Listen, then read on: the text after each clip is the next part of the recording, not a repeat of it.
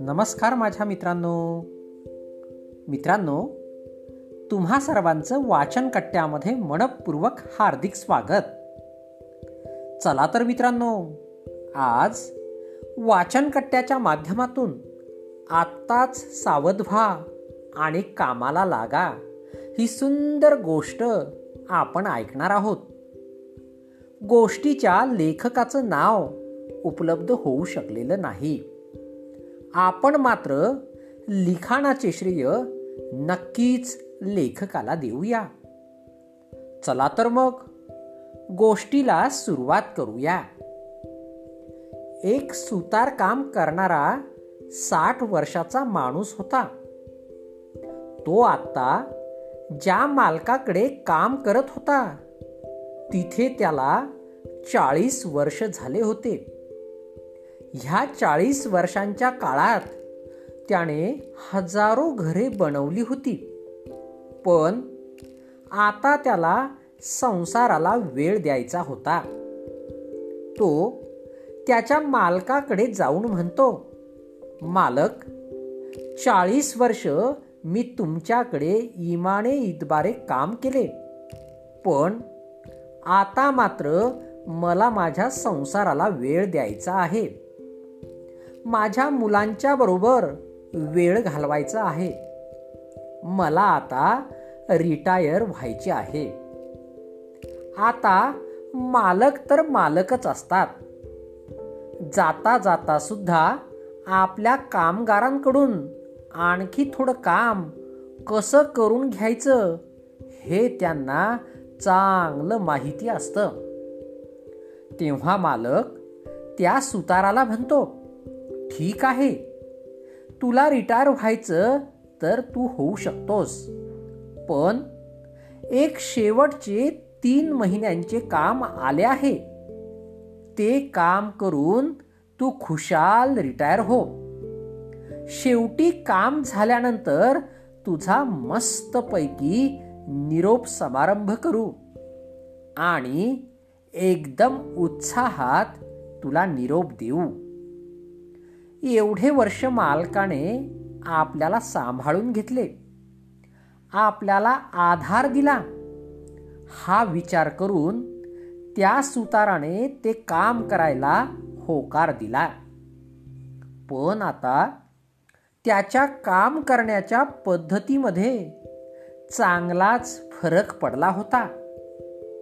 त्याने विचार केला होता की मस्त घरी बसून आता मी आराम करेन. पण आता आणखी तीन महिने काम करावे लागणार होते. आतापर्यंत प्रत्येक काम मन लावून केले होते. पण आता मात्र कसे तरी करायचे म्हणून तो काम करत होता.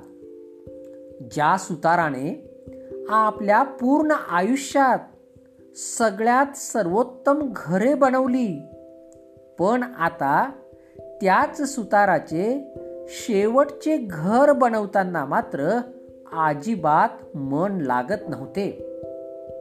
कसे तरी लाकडे कापायची कसे तरी खिळे ठोकायचे कसे तरी पॉलिशिंग करायचे? असे करत करतच तो सुतार घर बनवत होता. कसं बस त्याने? ते अर्धवट मनाने का होईना? पण तीन महिन्यात घर पूर्ण केले. घर पूर्ण झाल्यानंतर तो सुटकेचा निश्वास सोडतो. झालं बाबा कसं तरी. असा विचार तो करतो. तो मालकाला जाऊन सांगतो मालक घर पूर्ण झालं आहे. तेव्हा मालक त्याच्याबरोबर घर बघायला निघतात. घर एकदम जवळ आलेले असताना मालक थांबतो आणि त्या सुताराचा हात हातात पकडतो. त्याच्या हातात त्या घराच्या चाव्या देत म्हणतो हे जे घर तू बनवलंस ते मी तुला माझ्यातर्फे भेट म्हणून देत आहे. गेली चाळीस वर्ष तू माझ्याकडे जी मेहनत केलीस त्याचे फळ म्हणून हे घर मी तुला बक्षीस म्हणून देत आहे. हे तुझे स्वतःचे घर होते जे तू आता बनवत होता. मित्रांनो विचार करा काय वाटले असेल त्या सुताराला? काय चालले असेल त्याच्या मनात? अरे यार मला कुणी सांगितले असते की हे माझे घर आहे? तर माझ्या आयुष्यातले सर्वात वाईट घर बनवण्याऐवजी मी आतापर्यंतचे सर्वोत्तम घर बनवले असते. अरे यार कोणी मला सांगितले का नाही की हे घर माझे आहे? सांगितले असते तर एक एक खिळा एक एक लाकूड पॉलिश करताना मी हजार वेळा विचार केला असता आणि एक सर्वोत्तम घर बनवले असते. मी आता परत मागे सुद्धा जाऊ शकत नाही. का मी असे केले? अशा प्रकारे त्या सुताराला प्रचंड पश्चाताप होतो. मित्रांनो या गोष्टीसारखेच आपले आयुष्य चाललेले आहे. त्या सुतारासारखाच आपण सुद्धा रोज आपला भविष्य काळ बनवत असतो. आत्ता आपण ज्या काही गोष्टी करतो आणि कशा प्रकारे करतो त्याच्यावर आपला येणारा काळ ठरत असतो. बरीच लोक त्यांचे भविष्य घडवत असतात. सजवत असतात. आत्ताच मेहनत करून त्याला सुरेख आकार देत असतात. पण काही लोक अशा गोष्टी करत असतात ज्याच्यामुळे त्यांना भविष्य काळात पश्चातापच करावा लागतो.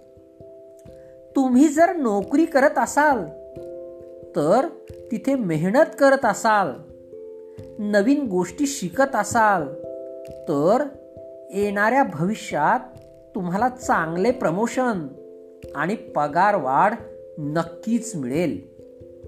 पण तुम्ही हे काम नीट करत नसाल तर तुम्ही सतत भीतीमध्ये जगाल आणि मला नोकरीवरून कुणी काढून तर टाकणार नाही ना?